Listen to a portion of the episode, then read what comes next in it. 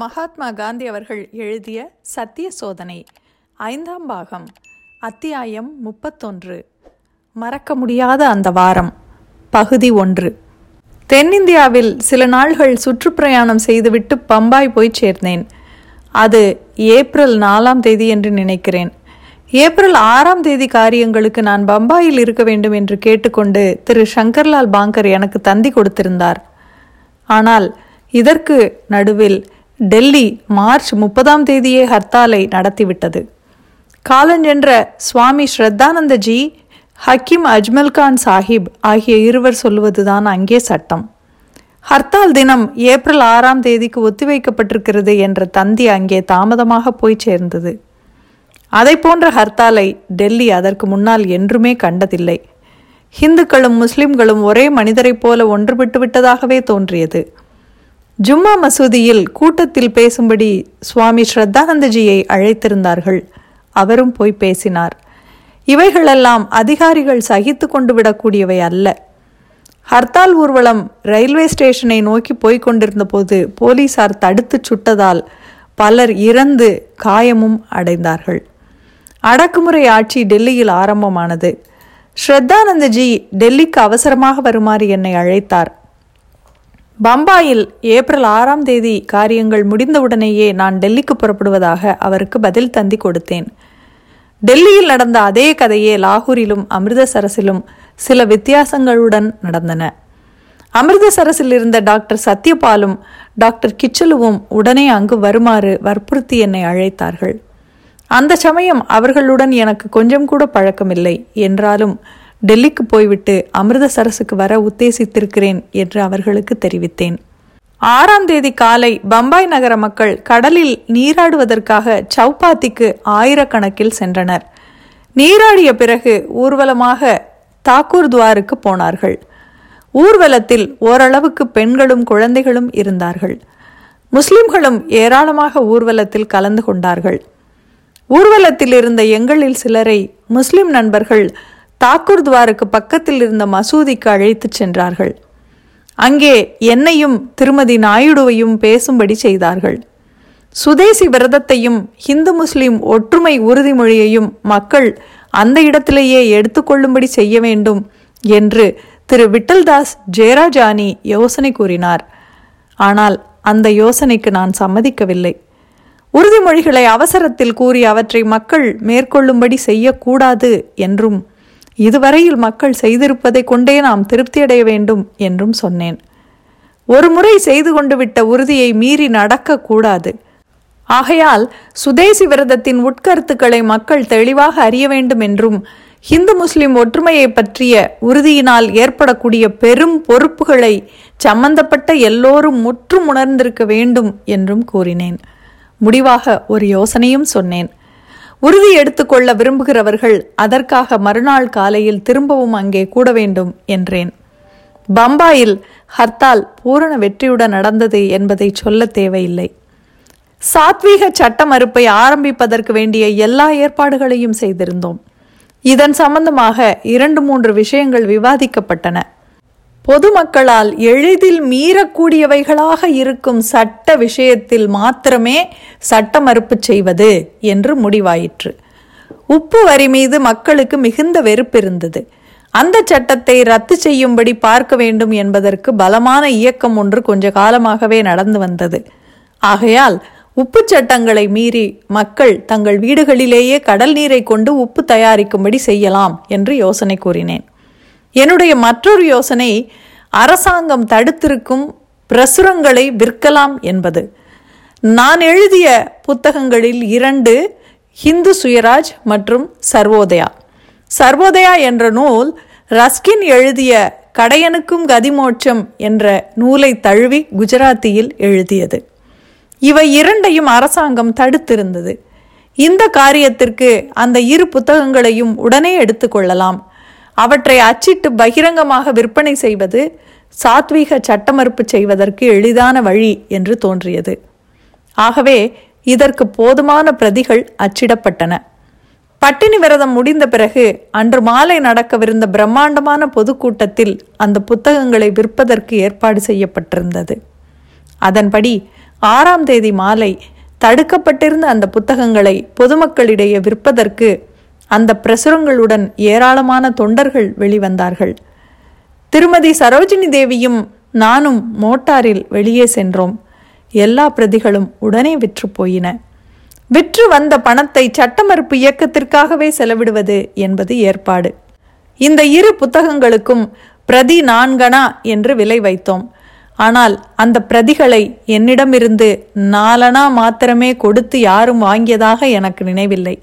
ஏராளமானவர்கள் தங்கள் கையில் இருந்த பணம் முழுவதையும் அப்படியே கொடுத்துவிட்டு அந்த புத்தகங்களை வாங்கினார்கள். ஒரு பிரதியை வாங்க ஐந்து ரூபாய் பத்து ரூபாய் நோட்டுகள் வந்து குவிந்தன. ஒரு பிரதியை ஐம்பது ரூபாய்க்கு நான் விற்றதாக கூட எனக்கு நினைவிருக்கிறது. தடுக்கப்பட்டிருக்கும் இந்த புத்தகங்களை வாங்குவதற்காக அவர்கள் கைது செய்யப்பட்டு சிறையில் அடைக்கப்படக்கூடும் என்பதும் பொதுமக்களுக்கு எடுத்து கூறப்பட்டது.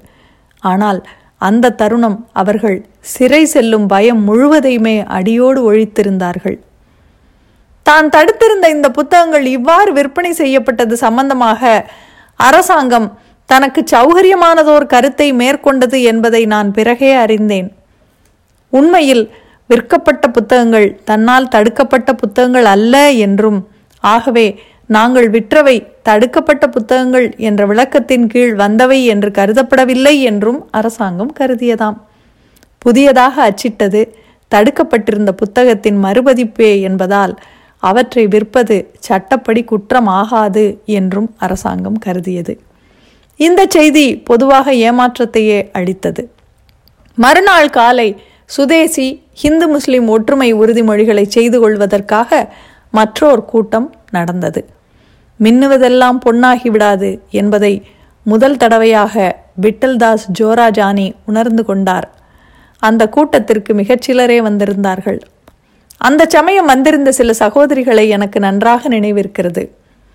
அந்த கூட்டத்திற்கு வந்த ஆண்களும் ஒரு சிலரே நான் உறுதிமொழி எழுதப்பட்ட நகலை முன்னதாகவே தயாரித்து கொண்டு வந்திருந்தேன். அந்த உறுதிமொழியை எடுத்துக்கொள்ளுமாறு வந்திருந்தவர்களிடம் சொல்லுவதற்கு முன்னால் அந்த பொருளை அவர்களுக்கு நன்றாக விளக்கிச் சொன்னேன். கூட்டத்திற்கு சிலரே வந்திருந்தது எனக்கு வியப்பையோ ஆச்சரியத்தையோ உண்டாக்கவில்லை. ஏனென்றால் பொதுமக்கள் போக்கில் இருக்கும் வழக்கமான ஒரு தன்மையை நான் கவனித்து வந்திருக்கிறேன். ஆவேசம் தரும் வேலை என்றால் பிரியப்படுவார்கள். அமைதியான ஆக்க வேலை என்றாலோ அவர்களுக்கு வெறுப்பு. அந்த தன்மை இன்றைக்கும் இருந்து வருகிறது. இந்த விஷயத்தை பற்றி நான் ஒரு அத்தியாயமே எழுத வேண்டும். எனவே தொடர்ந்து கதைக்கே திரும்புவோம். டெல்லிக்கும் அமிர்தசரஸுக்கும் போக ஏழாம் தேதி இரவு புறப்பட்டேன். எட்டாம் தேதி மதுராவை அடைந்ததும் நான் கைது செய்யப்படலாம் என்ற வதந்திகள் இருப்பதாக முதல் முதலாக அறிந்தேன்.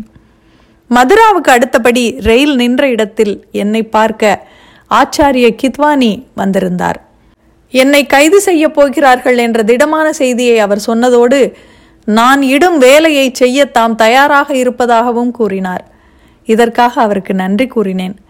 அவசியமாகும்போது அவருடைய சேவையை பயன்படுத்தி கொள்ள தவறமாட்டேன் என்று அவருக்கு உறுதி சொன்னேன். ரயில் பால்வால் ஸ்டேஷனை அடைவதற்கு முன்னாலேயே எழுத்து மூலமான உத்தரவு ஒன்றை எனக்கு கொடுத்தார்கள். பாஞ்சாலத்திற்குள் நான் போனால் அங்கே அமைதி கெட்டுவிடும் என்பதால் பாஞ்சாலத்தின் எல்லைக்குள் நான் போகக்கூடாது என்று தடுக்கப்பட்டிருப்பதாக அந்த உத்தரவு கூறியது. ரயிலிலிருந்து இறங்கும்படியும் என்னிடம் போலீசார் கூறினார்கள். வற்புறுத்தி அழைக்கப்பட்டிருப்பதன் பேரிலேயே நான் பாஞ்சாலத்திற்கு போகிறேன். நான் அங்கே போவது அமைதியை உண்டாக்குவதற்காகத்தான் அமைதியை கெடுப்பதற்காக அல்ல. ஆகையால் இந்த உத்தரவுக்கு உடன்பட என்னால் முடியாமல் இருப்பதற்காக வருந்துகிறேன் என்று கூறி வண்டியிலிருந்து இறங்க மறுத்துவிட்டேன். கடைசியாக ரயில் பால்வாலை அடைந்தது. மகாதேவ் என்னுடன் இருந்தார். டெல்லிக்கு நேரே போய் என்ன நடந்தது என்பதை சுவாமி ஸ்ரத்தானந்தஜியிடம் கூறி மக்களை அமைதியாக இருக்கும்படி கேட்டுக்கொள்ளுமாறு அவருக்கு சொன்னேன். எனக்கு பிறப்பித்த உத்தரவை மீறி மீறியதற்குரிய தண்டனையை ஏற்றுக்கொள்ள நான் முடிவு செய்தேன் என்பதையும் எனக்கு எந்த தண்டனை விதிக்கப்பட்டாலும் மக்கள் மாத்திரம் பூரண அமைதியுடன் இருந்து வந்தால் அதுவே நமக்கு வெற்றியை அளிக்கும் என்பதையும் மக்களுக்கு அவர் விளக்கிச் சொல்ல வேண்டும் என்றும் கூறினேன். பால்வால் ரயில்வே ஸ்டேஷனில் என்னை ரயிலில் இருந்து இறக்கி போலீஸ் பாதுகாப்பில் வைத்தார்கள். கொஞ்ச நேரத்திற்கெல்லாம் டெல்லியிலிருந்து ரயில் வந்தது. என்னை ஒரு மூன்றாம் வகுப்பு வண்டியில் ஏற்றினார்கள். போலீஸ் குழுவும் என்னுடன் வந்தது. மதுராவை அடைந்ததும் என்னை போலீஸ் முகாமுக்கு கொண்டு போனார்கள். என்னை என்ன செய்ய போகிறார்கள்? என்னை அடுத்தபடி எங்கே கொண்டு போகப் போகிறார்கள் என்பதை சொல்ல எந்த போலீஸ் அதிகாரியாலும் முடியவில்லை. அடுத்த நாள் காலை நாலு மணிக்கு என்னை எழுப்பினார்கள். பம்பாயை நோக்கி போய்க் கொண்டிருந்த சாமான்கள் ரயில் ஒன்றில் என்னை ஏற்றினார்கள். மத்தியானம் சவாய் மதோபூரில் என்னை இறக்கினார்கள். லாகூரிலிருந்து மெயில் ரயிலில் வந்த போலீஸ் இன்ஸ்பெக்டர் மிஸ்டர் பவுரிங் இப்பொழுது என்னை கண்காணிப்பதை ஏற்றுக்கொண்டார். அவரோடு என்னை முதல் வகுப்பு வண்டியில் ஏற்றினார்கள். நான் சாதாரண கைதி என்பதிலிருந்து பெரிய மனித கைதி ஆகிவிட்டேன் அந்த அதிகாரி சர் மைக்கேல் ஆட்வியரை குறித்து நீண்ட புகழ் மாலை பாடத் தொடங்கினார். சர் மைக்கேலுக்கு என் மீது எந்தவிதமான விரோதமும் இல்லை என்றும் பாஞ்சாலத்திற்குள் நான் போனால் அங்கே அமைதி கெட்டுவிடும் என்றுதான் அவர் பயப்படுகிறார் என்றும் கூறினார். இன்னும் ஏதேதோ சொன்னார். கடைசியாக பம்பாய்க்கு திரும்பி போய்விட நானாகவே ஒப்புக்கொண்டு விடுவதோடு பாஞ்சால எல்லையை தாண்டி உள்ளே வருவதில்லை என்பதற்கு சம்மதிக்கும்படியும் அந்த அதிகாரி என்னை கேட்டுக்கொண்டார். அந்த உத்தரவுக்கு நான் உடன்பட்டு விட முடியாது என்றும் நானாக திரும்பி போய்விடவும் தயாரில்லை என்றும் அவருக்கு பதில் சொன்னேன். அதன் பேரில் அந்த அதிகாரி வேறு வழியில்லாமல் போகவே என் மீது சட்டத்தை அமுலுக்கு கொண்டு வந்தாக வேண்டியிருக்கிறது என்றார். என்னை என்னதான் செய்ய போகிறீர்கள்? என்று அவரை கேட்டேன். அது தமக்கே தெரியவில்லை என்றும் மேற்கொண்டு வரும் உத்தரவை எதிர்பார்ப்பதாகவும் அவர் சொன்னார். தற்போதைக்கு உங்களை நான் பம்பாய்க்கு அழைத்து போய் கொண்டிருக்கிறேன் என்றார். நாங்கள் சூரத் போய் சேர்ந்தோம். அங்கே என்னை மற்றொரு போலீஸ் அதிகாரியிடம் ஒப்படைத்தனர். நாங்கள் பம்பாயை அடைந்ததும் இனி நீங்கள் உங்கள் இஷ்டம் போல போகலாம் என்று அந்த அதிகாரியே என்னிடம் கூறினார். ஆனால் நீங்கள் மெரீன் லைன் ஸ்டேஷனுக்கு அருகில் இறங்கி விடுவது நல்லது. உங்களுக்காக அங்கே ரயில் நிற்கும்படி செய்கிறேன். கொலாபாவில் பெரும் கூட்டம் இருக்கக்கூடும் என்றும் கூறினார். அவர் விருப்பப்படியே செய்வதில் எனக்கும் மகிழ்ச்சிதான் என்று அவரிடம் சொன்னேன். அவரும் மகிழ்ச்சியடைந்தார் எனக்கு நன்றியும் கூறினார்.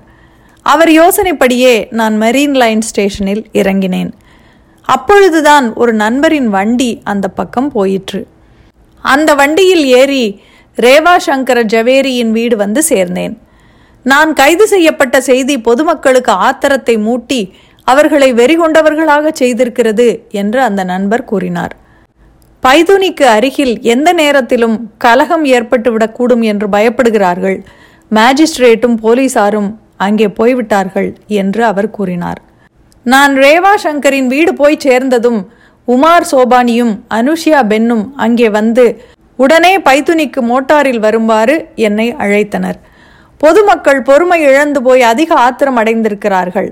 அவர்களை சாந்தப்படுத்த எங்களால் முடியவில்லை. நீங்கள் வந்தால்தான் அதை செய்ய முடியும் என்றார்கள். நான் மோட்டாரில் ஏறினேன். பைதுனிக்கு அருகில் பெருங்கூட்டம் கூடியிருந்ததை கண்டேன். என்னை கண்டதும் மக்கள் ஆனந்தத்தால் பைத்தியம் கொண்டவர்களைப் போலாகிவிட்டனர். உடனேயே ஒரு ஊர்வலமும் உருவாகிவிட்டது. வந்தே மாத்திரம் அல்லாஹு அக்பர் என்ற கோஷங்கள் வானையலாவி ஒலித்தன. பைதுனியில் குதிரை போலீஸ் படை ஒன்றை கண்டோம். மேலிருந்து கற்கள் சராமாரியாக பொழிந்து கொண்டிருந்தன. அமைதியாக இருக்கும்படி கூட்டத்தினரை கேட்டுக்கொண்டேன் ஆனால் கற்கள் மழையிலிருந்து நாங்கள் தப்ப முடியாது என்றே தோன்றியது. ஊர்வலம் அப்துர் ரஹ்மான் தெருவை தாண்டி கிராஃபர்ட் மார்க்கெட்டை நோக்கி போய்க் கொண்டிருந்த சமயத்தில் திடீரென்று குதிரை போலீஸ் படையொன்று எதிர்த்து நின்றது. ஊர்வலம் கோட்டையை நோக்கி மேலும் போகாதபடி தடுக்கவே அந்த படை அங்கே இருந்தது. கூட்டமோ அதிக நெருக்கமானது. போலீஸ் அணியை பிளந்து கொண்டும் கூட்டம் புகுந்துவிட்டது என்றே சொல்ல வேண்டும். அப்படிப்பட்ட பிரம்மாண்டமானதோர் கூட்டத்தில் என் குரல் கேட்பதற்கு இடமே இல்லை. இப்படிப்பட்ட நிலைமையில் குதிரைப்படைக்கு தலைமை வகித்த அதிகாரி கூட்டத்தை கலைக்கும்படி அந்த படையினருக்கு உத்தரவிட்டார். உடனே குதிரை வீரர்கள் தங்களுடைய ஈட்டிகளை வீசிய வண்ணம் கூட்டத்தினரை தாக்கினர். நானும் காயமடைந்து விடுவேன் என்று ஒரு கணம் தோன்றியது. ஆனால் நான் பயந்தபடி ஆகிவிடவில்லை. குதிரை வீரர்கள் வேகமாக சென்றபோது அவர்களின் ஈட்டி எங்கள் மோட்டார் மீதுதான் உராய்ந்தது. ஊர்வலத்தில் மக்களின் வரிசையெல்லாம் சின்னாபின்னமாகிவிட்டன. கூட்டத்தில் எங்கும் ஒரே குழப்ப நிலை. பிறகு மக்கள் ஓடத் தொடங்கிவிட்டனர். சிலர் குதிரை மக்கள் இவர்களின் காலடியில் மிதிபட்டு போயினர். மற்றவர்களோ நசுக்குண்டு காயப்பட்டு விட்டனர். எங்கும் ஒரே மக்கள் மயமான அந்த கூட்டத்திற்கிடையே குதிரைகள் போவதற்கே இடமில்லை. மக்கள் கலைய விரும்பினாலும் அவர்கள் வெளியேறுவதற்கும் வழியில்லை. ஆகவே ஈட்டி வீரர்கள் கண்மூடித்தனமாக கூட்டத்திற்குள் புகுந்து சென்றனர். தாங்கள் செய்தது இன்னது என்பது அவர்களுக்கு தெரியுமா என்பதே எனக்கு சந்தேகம். அங்கிருந்த நிலைமை முழுவதுமே மிகவும் பயங்கரமான காட்சியாக இருந்தது. வெறி பிடித்த குழப்பத்தில் குதிரை வீரர்களும் மக்களும் ஒன்றாக கலந்து போய்விட்டனர். இவ்வாறு கூட்டத்தை கலைத்து அது மேற்கொண்டும் போக முடியாதபடி தடுத்துவிட்டனர். எங்கள் மோட்டாரை மட்டும் போக அனுமதித்தார்கள். கமிஷனர் ஆபீஸுக்கு எதிரில் மோட்டாரை நிறுத்தச் செய்தேன். போலீசாரின் நடத்தையை குறித்து கமிஷனரிடம் புகார் கூற அதிலிருந்து இறங்கினேன். இத்துடன் அத்தியாயம் முப்பத்தி ஒன்று முடிவடைகிறது. மறக்க முடியாத அந்த வாரத்தின் இரண்டாவது பாகம் அடுத்த அத்தியாயமான முப்பத்தி ரெண்டிலும் தொடரும். மீண்டும் அத்தியாயம் முப்பத்தி இரண்டில் சந்திப்போம். நன்றி.